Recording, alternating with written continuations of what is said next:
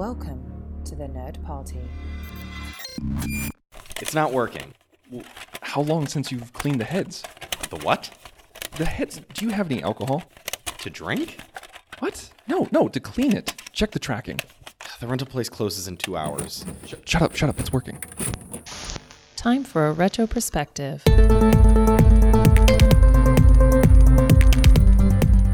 Hello and welcome to You Can't Kill the Boogeyman, a retrospective look at the Halloween series as we hone in on the release date of Halloween, uh, our reboot sequel, uh, giving us once more the exploits of uh, the shape. And uh, I am John Mills, and with me uh, once again is Matt Hanson. Matt, welcome back to Haddonfield. I am so excited. Well, let me preface that. I'm excited to be back here talking this podcast with you. Don't know how excited I am to be t- focusing on this film, but you know what? It, I think we'll have a good time anyway. There's lots of stuff to break down. Oh, And, yes. Uh, you know, it's it's still Halloween and it's still the Halloween franchise, and lots of exciting stuff is going on as we record this on September 20th. Yep. Uh, the movie's just had its U.S. premiere at Fantastic Fest, and it had its premiere at Toronto International Film Festival. And by all accounts, from what I've been looking on Twitter, and I've been looking obsessively on Twitter, it's Sure. been going over like gangbusters. So I am so excited for this new film. Yeah, me too. Me too. I'm also excited that we're here, as always, on the Nerd Party Network, uh, where we have a whole host of shows. We're doing this special series on filibuster about Halloween, but of course, you can uh, come to the Nerd Party for Harry Potter, Doctor Who, Babylon 5, Star Trek, Star Wars, you name it. Nerd Party's got it. You can go to the nerdparty.com and find all of the shows listed there. You can subscribe to them all in Apple Podcasts, also known as iTunes. And uh, we would love to welcome you to the fold. The Nerd Party is ever growing and ever evolving. So come on down. But I, you know what? I, I won't lie. I'm anxious to get to this one, Matt. Really? Halloween. I am because Halloween 5 is something where when I was younger was an exciting thing. It was, I remember the ads for it that they were coming for Michael Myers and this time they're going to be ready. They had the footage of the cops and it was like, oh my gosh, it's a big showdown and it's going to be amazing. So, and then we got you, this. Question for you, John: Is this the first Halloween movie that you have active re- recall of the advertising, or what did you remember four? I do not have a solid memory of four. I do have a memory of Halloween 5's advertising because the advertising was specifically misleading.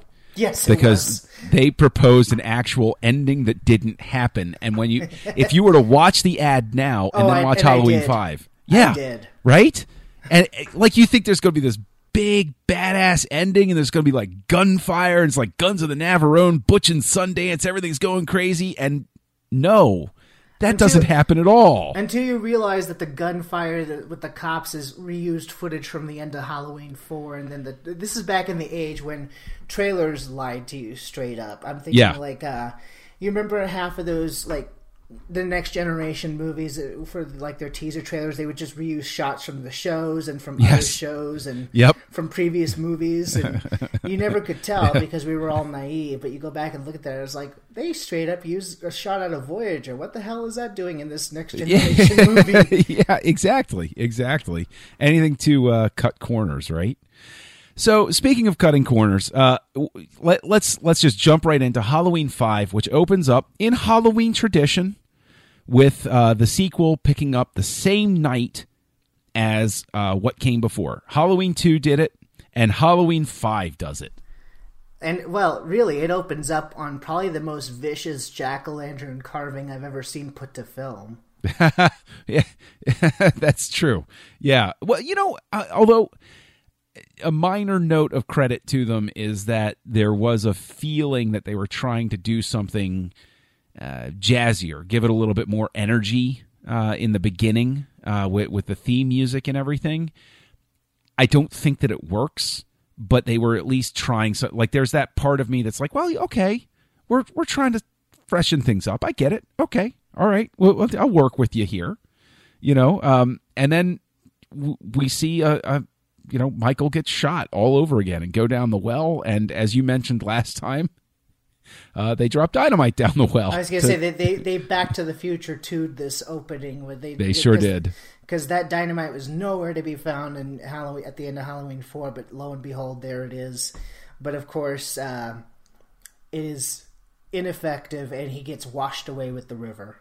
Yes, uh, you, you you can't keep a good shape down, especially a good shape that gets picked up by some. Hermit, Okay, I was going to say hobo, but hermit works for me too. whatever, he's a hobo Yeah. hermit, and, and he, for this so for the next year between Halloween eighty eight and when this picks up Halloween eighty nine, Michael lives in a coma with a hermit and his parakeet, Yes, whatever parrot. Yes, a a hermit who has thoughtfully uh, put his mask up on the wall, Yeah, like But- a coat.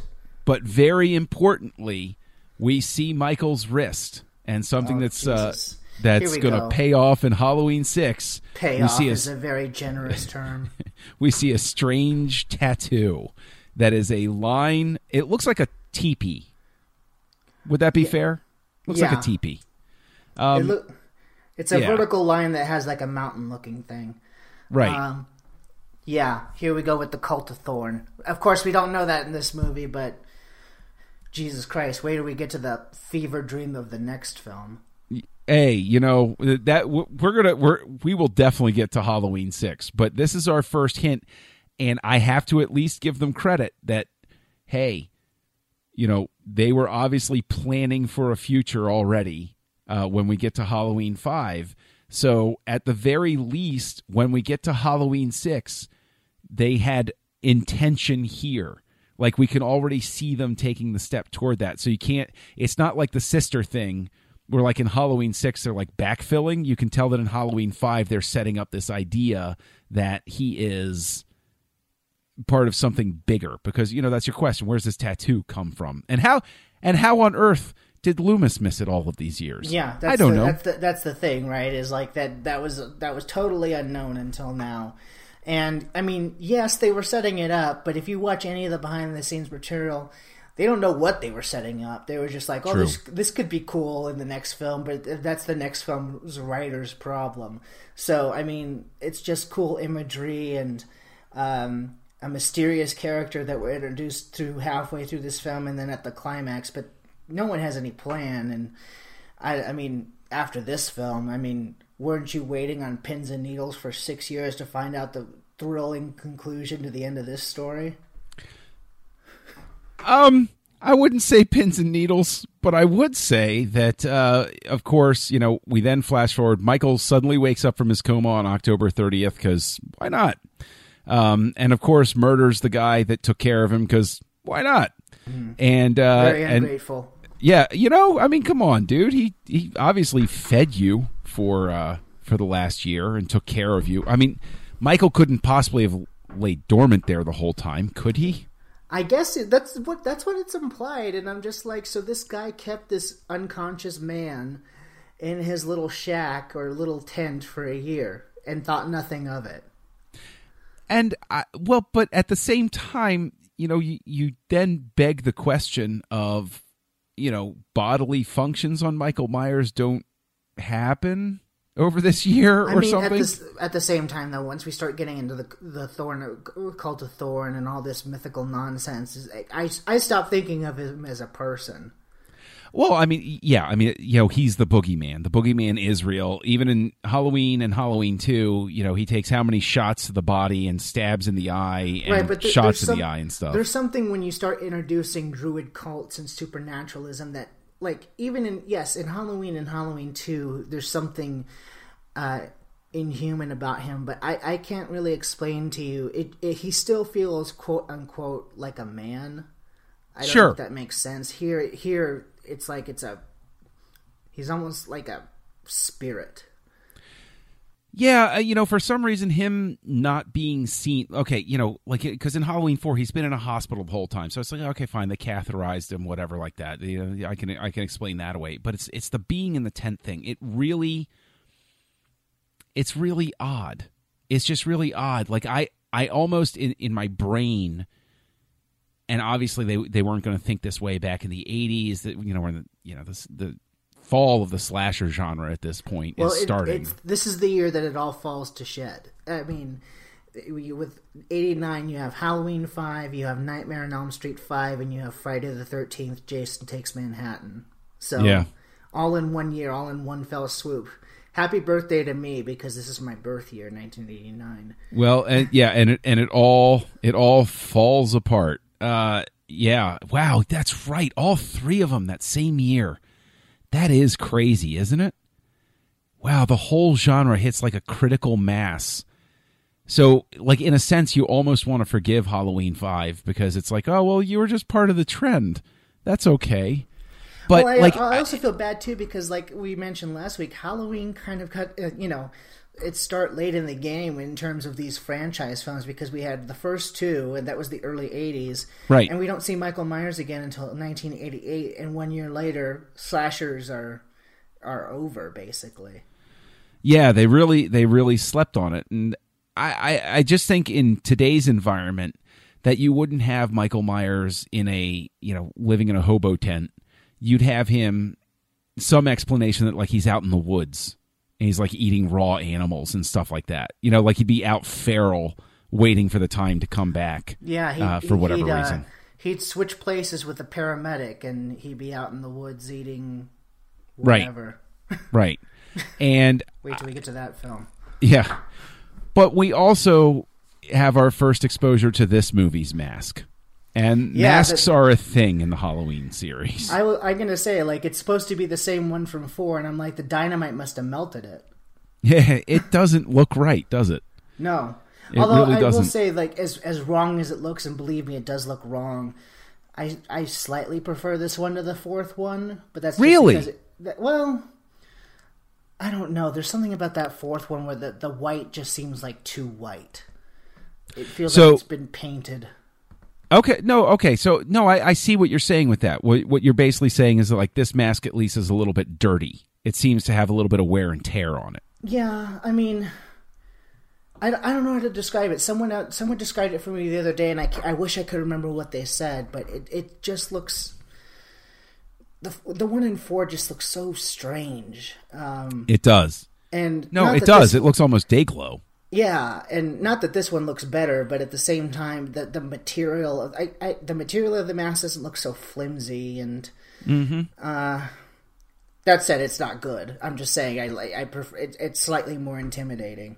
but but it really is especially going back and and rewatching four and now rewatching five and everything it's bizarre uh you know why why is it so hard for them to get the mask right and it's something that they don't really solve until I mean the mask next week. I, I will say in six it doesn't look bad, um, but they really don't get the mask looking close to the original again until of all things Rob Zombie's remake. Actually, it looks pretty good.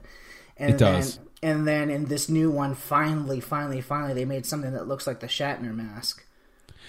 Yeah i just don't i i mean do you think it's just a victim of just budgetary concerns that they just because by this point michael myers mask is a thing you can get for your halloween costume. I should know because i had one. And i and i scared the hell out of one of my cousins one time. If i've told this story before i apologize. I'll tell a fast version of it. I used to use the mask to scare him. I would stand in a doorway wearing the mask. And of course, it backfired on me because I could never have the mask laying out because I would be paralyzed with fear. So I always had it, you know, shoved in the back upper corner of a closet when I wasn't wearing it or something. And there was one time I was over at his house and I forgot the mask. I had taken the mask with me to scare him and I forgot it. And his mom had like hung it on the back of his chair. and he woke up and the Michael Myers mask was like right in his face because it was it was his desk chair by his bed. He he blamed me because I had forgotten it, and he, his mom just didn't realize how how much it could scare you. I mean, but you yeah. know, I, I mean that mask that I had looked more like the original Halloween. Like it was a Don Post Studios mask. It and it, gosh, if I recall correctly, it cost me about forty bucks, and that looked more like the original mask than the one in either four or, five.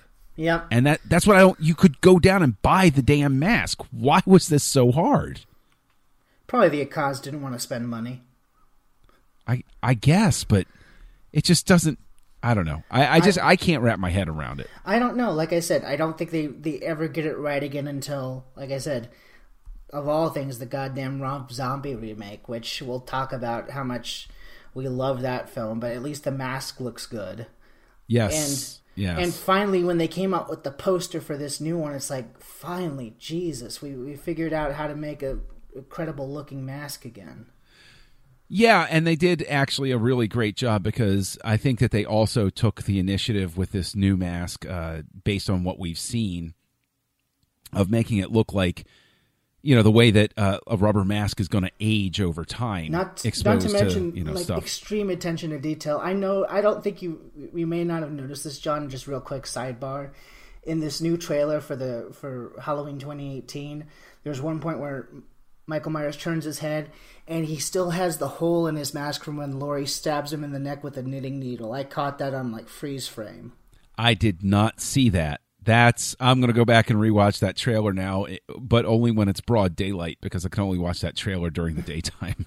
But like that's the kind of attention to detail that I love. Yeah, no, that I, my heart warms at that thought actually. And what's what's funniest to me is we've talked about the beginning of this film up to this point and the mask. I, I don't know. Maybe we should cop to a subconscious desire not to cover the rest of the film because yeah, I mean, it's it's pretty awful. It's pretty awful. There are some things I do like. I mean, if we want to move into the rest of the film, sure. Uh, so we pick up with Jamie a year later. She's in this children's clinic having after the, the really cool ending of Halloween 4 which you know we, mm-hmm. we both had our problems with Halloween 4 but we both agreed that the ending was awesome. Yep. Um, too bad they don't go anywhere with it. um, yes. It's so instead uh, she's not the new shape. She and Michael have some sort of psychic connection and yeah. and, and she's mute for the yes. first like half of this film. That being said, though, I will say that of all the crap that's in this film, Danielle Harris still manages to do a good job. I never have a problem mm-hmm. with her in either four or five. Yeah, yeah, no, I, I agree with that. Um, she does do a fine job, especially. In fact, in fact, if she wasn't here, I probably couldn't stand this movie at all. Yeah, and and for a child actress to play a character who is mute and still do a good enough job that you are invested in her character despite everything that's going on and going wrong with this film um, is a testament to her. It absolutely is. She is she is a standout and what's but what's truly you know a standout as well is I'll never take anything away from any of the guys' performances, but um, Donald Pleasence, you really can tell age is becoming a factor for him at this point. Yeah, and like all of a sudden, like Loomis goes off the deep end in this film. I mean, right? He goes nuts. He just he just goes, uh, and I don't know if they were trying to go for something that we're supposed to think got there subtly. But Loomis has always been a, a little bit unbalanced. Yeah, you know, he's, he's always been eccentric, but he's wacko in this film. Yeah, and he's he also seems strangely.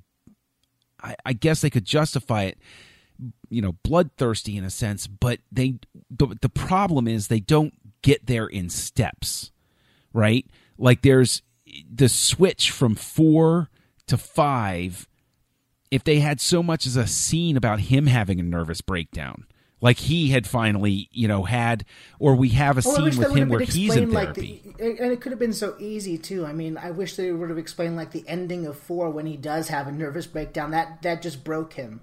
You know, right. It, that's so easy to write. Right. It would explain and, why he he basically manhandles Jamie throughout this whole film. Yeah. Yeah. He he does, and he. It, it is it is something where I just wrestle with it because eh, Pleasence, even in this role, he's trying. He is. He he's not mailing it in. He's actually trying. And eh, the unfortunate thing is, you look at it in retrospect, and this guy was, you know, he's the most memorable Blofeld yeah. in the James Bond series, for Pete's sake. And you watch Halloween 5, and you just think to yourself, oh, man, you know, there's no there's no sort of like uh, Alec Guinness upswing at the tail end of the career. You know, Alec Guinness was going through a dry spell up until Star Wars, and then boom, he's Sir Alec Guinness, right? And it feels like Pleasence, his trajectory didn't get that upswing at the end. Like, it, it feels like he's in a spot now where the, he is better than this material. Oh, yeah. but he's not getting any other jobs.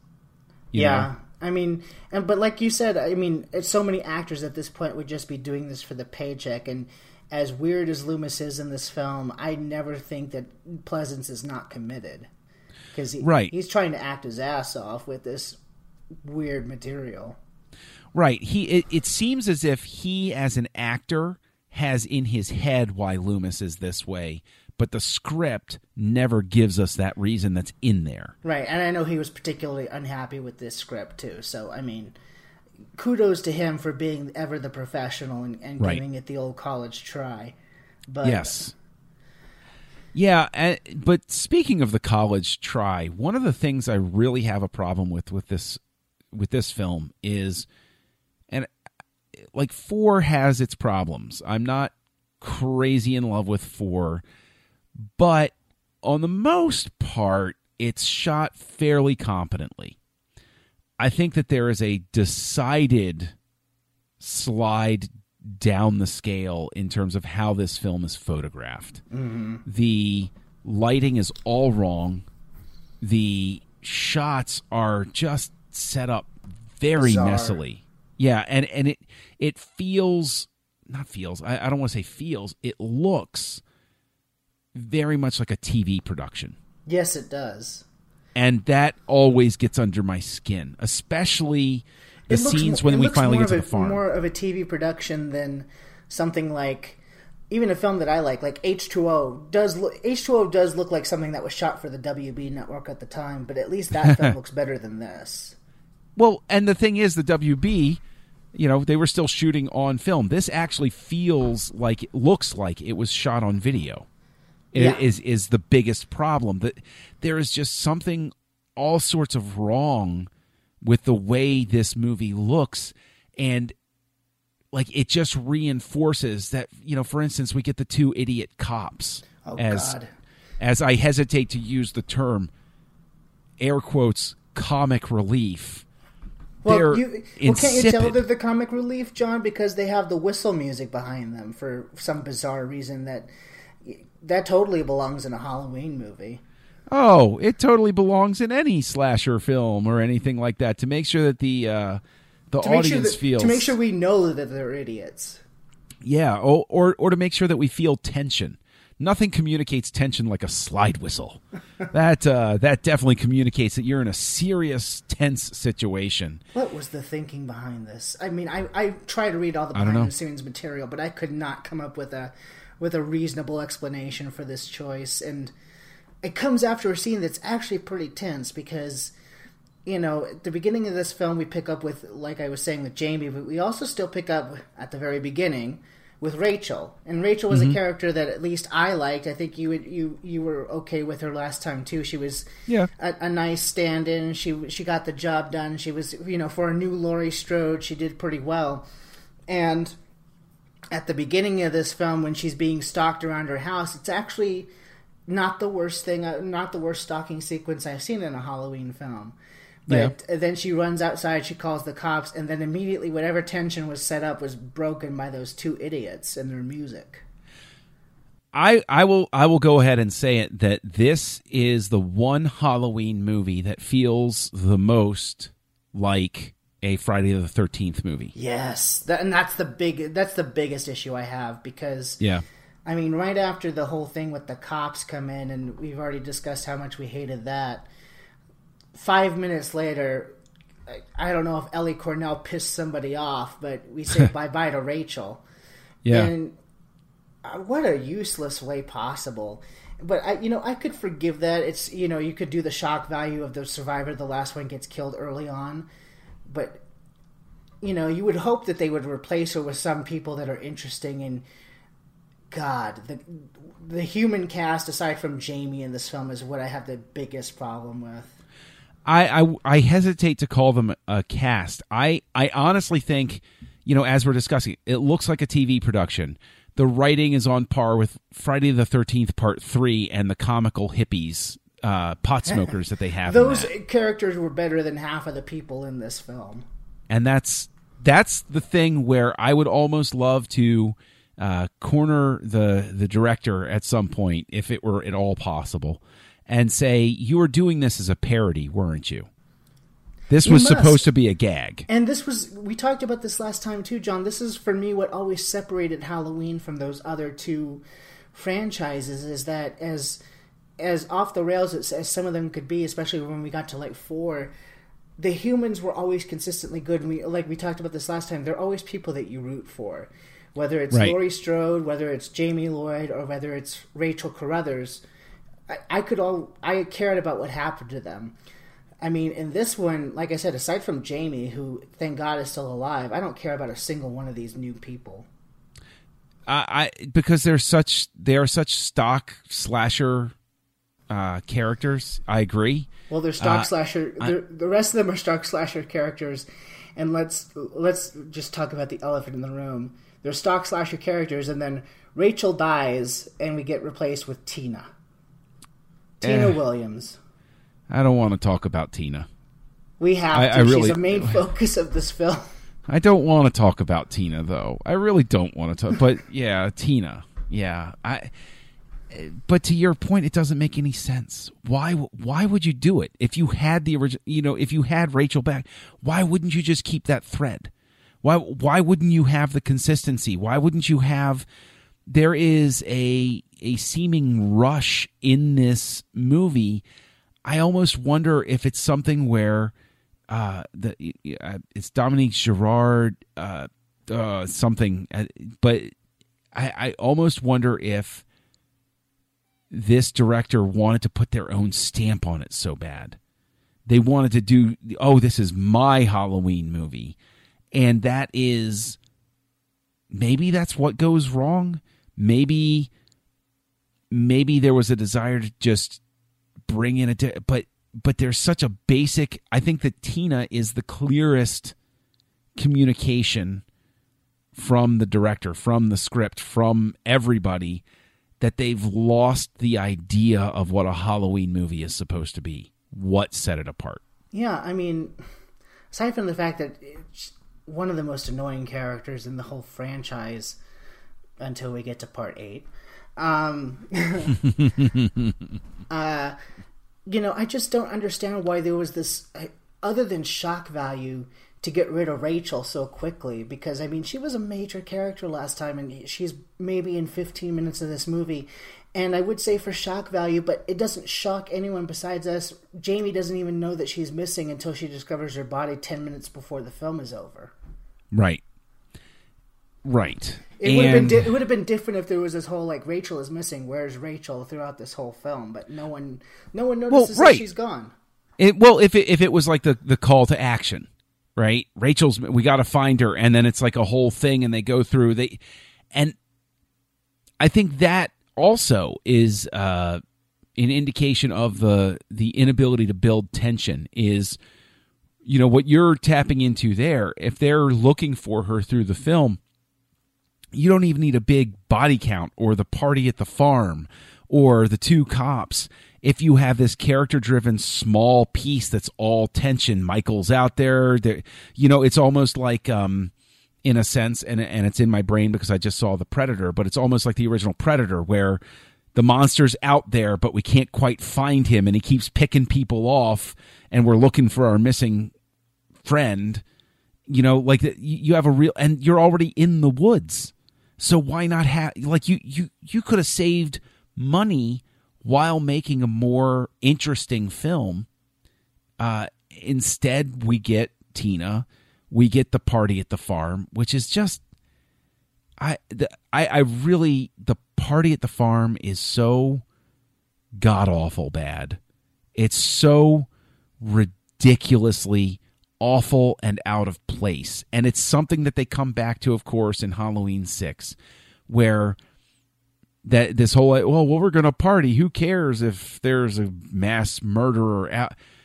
does anybody in this town have any parents who can exercise any authority over their lives at No, any except point? for like except for like sheriffs, you know. Right. The sheriff last last one with the daughter and then of course Sheriff Brackett with Annie. We never see any parents. Okay, we see we I take it back. We see the Carruthers in the in the last film. But even Right. they are missing for most of it and they're they're nowhere to be seen here. I guess once, you know, I, maybe that's understandable. Once you stab the mother, they don't want anything to do with you. But at the same time, Rachel at the beginning is like, "Mom sends her love," so apparently they forgive they've forgiven that very quickly. Yeah, yes, that's true. Uh, I I think that there's a I the the problem is this, right? Is we can sit here and we can we can peel apart Halloween 5 and there are plenty of people who will say, "Oh, well, it's a slasher movie. What do you expect?" But that really just it keeps coming back to the same point that Halloween was always supposed to be different. Different. It was supposed to be more serious. It was supposed to be more gravity, more tension, more terror. I mean, the whole thing springs from a movie that was, you know, basically constructed as an homage to Hitchcock. Yeah, I dare I say, like Halloween up until this point has always been more story and character based than it has been about the kills. I mean, Right. the kills have gotten ramped up ever since Halloween two. But like I keep, like we keep saying, uh, it was mostly about the story of Michael Myers going after his family, and you know the doctor that would be it was is this Van Helsing that wouldn't stop chasing him. Yeah. and it was never supposed to be it was uh, you never i never got those friday the 13th vibes i mean i watched friday the 13th and i watched you know some of the later nightmare on elm streets and i can have fun but i acknowledge that they're not story or character driven halloween Right. is always different and Right. i mean And- for, i guess and- that's why when we get to h2o i'm much more forgiving because they finally go back to that but we'll talk well about it, that later it, it's it's very much it's very much also i think um sort of like getting at why I, I've sort of had blinders on, like you know, with the, with the Saw movies and Hostel and stuff like that. It was always in my head because I was, a, and I I'm saying it's because I was a Halloween fan that I always said, "Oh no, modern horror is way different than it used to be." But going back and seeing these movies now with eyes wide open, I do realize that Halloween was just different, and it was this genre has always been, you know, to to use the the the common phrase, torture porn. right You're just waiting for the kill. You're waiting for Freddy to kill somebody gruesomely. You're waiting for Jason to show up and cut off somebody's head with a machete or stick an arrow through their throat. And it it's really kind of dispiriting, but it really calls out how Halloween has lost its way with 5. And as and the thing is, talking about 5, right? I, I know I was a little bit hard on 4 when we were talking about it, but five really recasts that whole thing to look back on it and say, well, it's not as bad as this. Right. I mean, like you said, this is the first time in the, in the whole series where I'm, act, I'm. This is how you know when series jump the shark too, right? It's because in this one, it's the first time in any of these Halloween films that I'm actually rooting for Michael Myers to kill people. Right. And it's the first time where we really, I mean, the the murder that happens during the sex scene is really the moment at which I think I just mentally completely disconnect and I'm not even scared anymore. Because it's like I you know, you can keep it up as you know, like you said, you know, the stalking Rachel's there and you go, Okay, well what's going on here? Oh, I don't like Tina. But You, that you, you didn't get checked out when uh, Tina's boyfriend, the Fonz, gets killed with the with the plow on his head. amazingly I was still trying to stick with it. But it's re- it's really that scene in the barn just really is and and you know not just cuz it's clumsily done, poorly lit, no tension, but also cuz the blood looks like stage bright red stage blood. Yeah. Like it looks it looks like production quality I would expect from like a student film at best. Mm-hmm. Right? And like a a student film that's not getting an A. Let's No. put it that way. You know, like it's it, this is the the student film from you know the kid where C's get degrees sort of Yeah, thing. no, it's you know, very very pedestrian.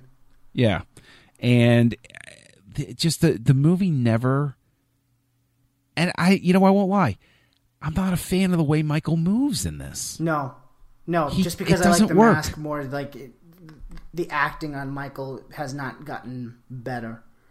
You mean you weren't even touched by the scene where you saw a tear roll down Well, his cheek? let's let's save that for later when we talk about the climax because that was speaking of something else that the movie's trailer and marketing lied to you about. It promised us like this is where we finally get to see Michael unmasked. Never mind that we saw him unmasked at the end of the first one. Yep, But- that's that's very true. Well, that's a marketing team that doesn't understand. You know, uh, well, I mean, even though oh, you see Jason unmasked. Jason got unmasked in like every damn film. Yeah, that was the that was the gimmick. Is what is he going to look like this time?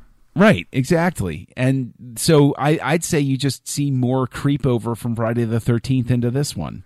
Right, but where, anyway, you know, I mean, there's the whole yeah. I was basically from the point because I'll give this movie some credit from the point where Rachel dies up and through the death in the barn, like you're saying. I'm checked out of this film. Yeah, I really am disgusted with the fact that it's now just a Friday the Thirteenth sequel. I pretty much hate everyone on the, the screen except aside from Jamie and Loomis. As wacko as Loomis is, he's still Donald Pleasence, so I still have some sort of affection for him. yeah, Um, but I am just so thoroughly disinterested in everything, and some of the stuff that's supposed to be tension building is just silly. Like the whole thing about it's awfully convenient that Tina's boyfriend is also named Michael, so that when Michael takes his place and puts on his mask and she's calling him Michael, it's supposed to be ironic. yeah, Um, yeah, yeah. That's a good point. Yeah, but I'm just so checked out. I will say my interest in the film starts to come back. It never comes back to like to where I would call this a good film. But once Jamie starts talking again and become decides to be in the movie instead of just being at the hospital, um, yeah, when she comes to the party and gets chased finally by the car and everything is as ridiculous as it is that she's outrunning a car um, Yeah. I someone a character that I care about is at least in danger again. So I'm I'm back watching it somewhat interested. And then the highlight of the movie for me in- terms of at least something tense is Jamie's whole sequence in in the house with the the laundry chute and everything, which I, I think is done as as poorly as a lot of stuff in this film is done, and it's it's not like it's amazing, but again, it, it's someone in danger that I care about, and Danielle Harris is still trying. yeah. You know, you're right. I, I, I mean, the laundry chute isn't uh, isn't half bad. Um,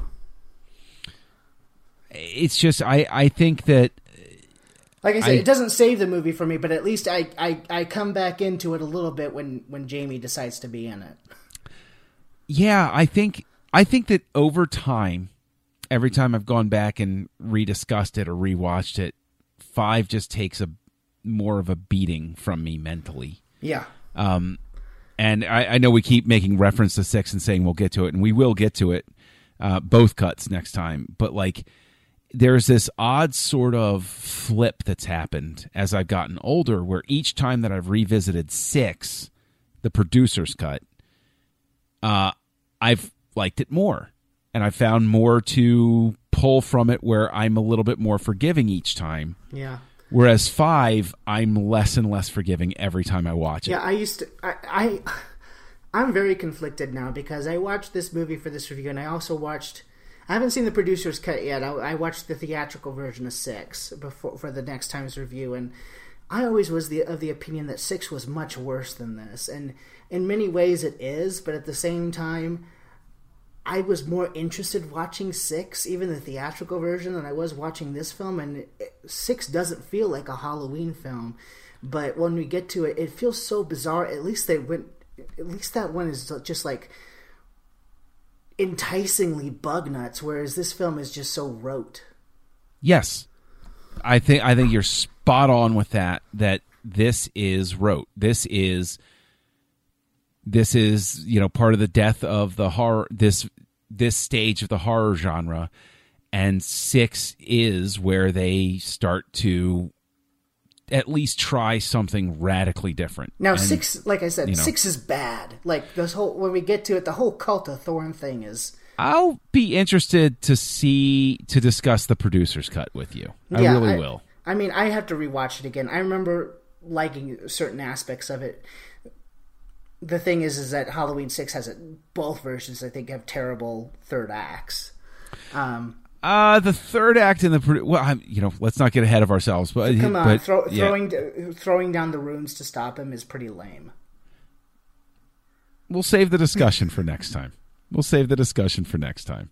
Um, I, uh, uh, you know, coming back to five, it's just so unsatisfying at the end in every possible way. Well, because it's a big cheat. So, like, I mean, first of all, just side note: when the hell did the Michael Myers house turn from the little suburbia house to a gothic mansion? Number yes, one. that's a good question.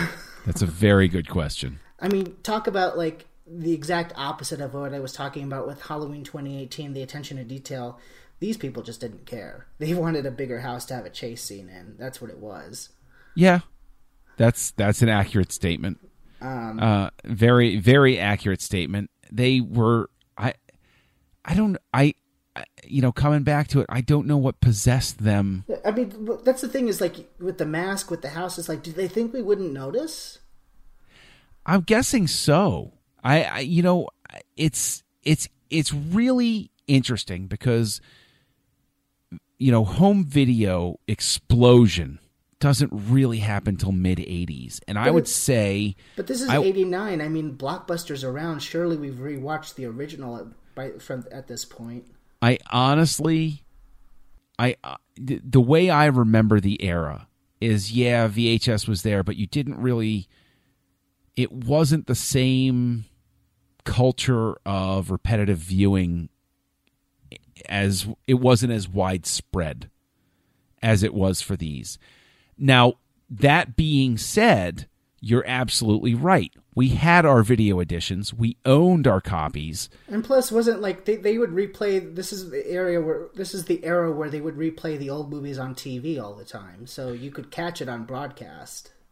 But the flip side of that is that I my my mindset, my argument is that horror movies were the last ones to sort of catch up to the idea that you were having rewatches and people more familiar with your series. And what I mean by that is they you used to be able to get away with these sort of set piece change outs.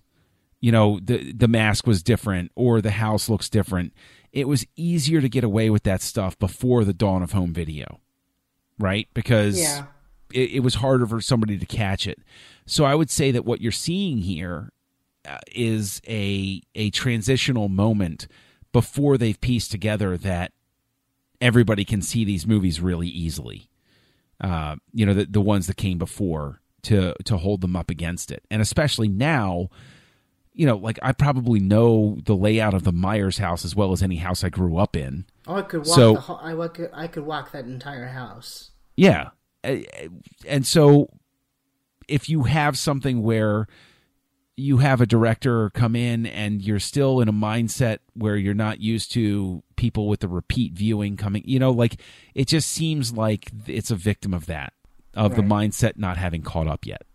Yeah. So, No, you're right, and you know, admittedly, I am colored on- on this on this issue because, like I said, '89 is the year that I was born. So, a few years later, I'm used to that blockbuster culture mentality where we, would, you know, people just go rent movies. So, like, of course, we've seen it over and over again. But no, I, I fully acknowledge that that wasn't the case. It's just so bizarre that uh, the Myers house turned from that house into this one. It's just something that I can't get over as an aesthetic choice. well, I mean, just within the within the own series, though, right? Is it would have been easy for them to sort of like mix it up for Halloween too, but they don't. Right. You know, but, like- but the thing is, is it just goes against the nature of the films too, Yeah. because this is supposed to be suburbia. This does not look like a suburban house. Very true. Very, you know, if any, if you wanted to be forgiving, and actually the whole, you know, to speak to that point, you know, you got the farm and the party and all of that stuff.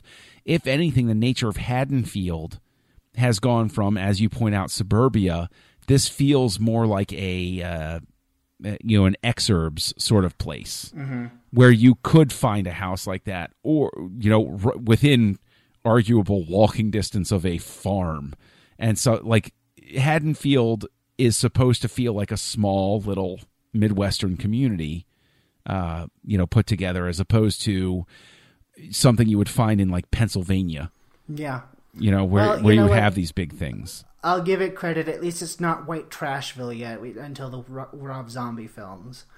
Um, well zombie is of course you know his worldview creeps in to his uh his remakes for sure yeah, I just love how all of a sudden though, like the entire Midwest is now a meth lab in those films.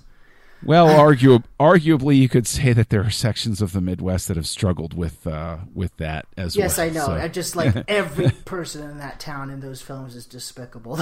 well i mean you know i mean we'll- you know we'll get to that you, you know maybe halloween 5 we could view as a precursor of the idea of although on zombies part it's very intentional it's unintentional here that we're now rooting for people well maybe it's intentional because it's it's a knockoff sort of thing but this is the this before zombies movies is the oddity of encountering characters that you don't care about well, or that you don't mind getting you know just offed. uh, let, let's. It, it, this isn't the only oddity. We still got Resurrection to deal with before we get there. uh, that one doesn't even count in my brain It- but that that one that one much- is the ultimate anomaly As much as I try to like repress that out of memory, it still exists. Um, that is true that is true but yeah but yeah, like we were saying earlier. Sorry that we went off on some tangent, but this whole ending is such a cheat because okay, it. T- speaking of unintentionally funny, the sight of however however old he was, Donald Pleasence beating Michael Myers with a two by four. yes yes Um, when you can actually funny. And you can actually tell that he's having physical trouble yeah, uh, with the choreography of the scene which is unfortunate and like seems like i'm making a cheap joke at his age or no, something i'm not It's just like no, I it's asking want- your actor to do something they can't really do I don't want to make fun of Donald Pleasence. I really don't. But this Yeah. whole, this whole scene with him beating him with a two by four and saying "die, die, die" is is hilarious. yeah it is and then it sets up the the cheat ending that I keep re- referring to. okay so point blank question worst ending of the series No, I I don't think so. Only because it does set up some kind of mystery that I'm mildly interested to see what happens. Worst ending of the series is either got to be Halloween Resurrection, which is just a cheap jump scare, or Rob Zombie's Halloween 2, which we'll talk about when we get there. Yeah, we'll talk about. Well, you know what? I I set I. To be fair, I set zombies movies sort of like on their own timeline. It's almost like the Kelvin timeline for Star Trek. I'm like, this is original Star Trek timeline, and like zombies is like Kelvin timeline. So, I they're in their own little bubble Okay, o- well, off to the side. If we take that out, then the, the cheap jump scare that ends Resurrection is more lame than this, but this is pretty lame. Yeah. This, well, I, I think that the cheap jump scare with Resurrection doesn't come as a surprise given the, the quality of that entire True. uh, exercise. Whereas this, again, to speak to the way it's photographed, I mean, the jail set looks. I mean, it looks worse than a tell. It looks like an old, like Doctor Who BBC 1970s set, Right. where it's like, did you what? Did you guys like put this together in a day or something? Like, I, I, I, I'm not in any way attacking anybody's skill set, right?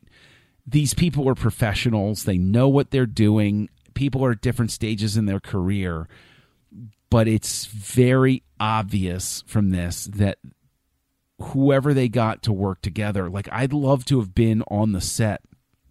Was the director arguing with the DP? Was the DP just like, ah, screw it, I'm here, I'm for, um, you know, it, it's almost like, uh, you know, it's almost like it was pro bono work where it's like, all right, I got to be here. I got to full, you know, I, I got to do my union stuff here. So, uh, yeah, just turn the camera on, whatever, guys. I don't care.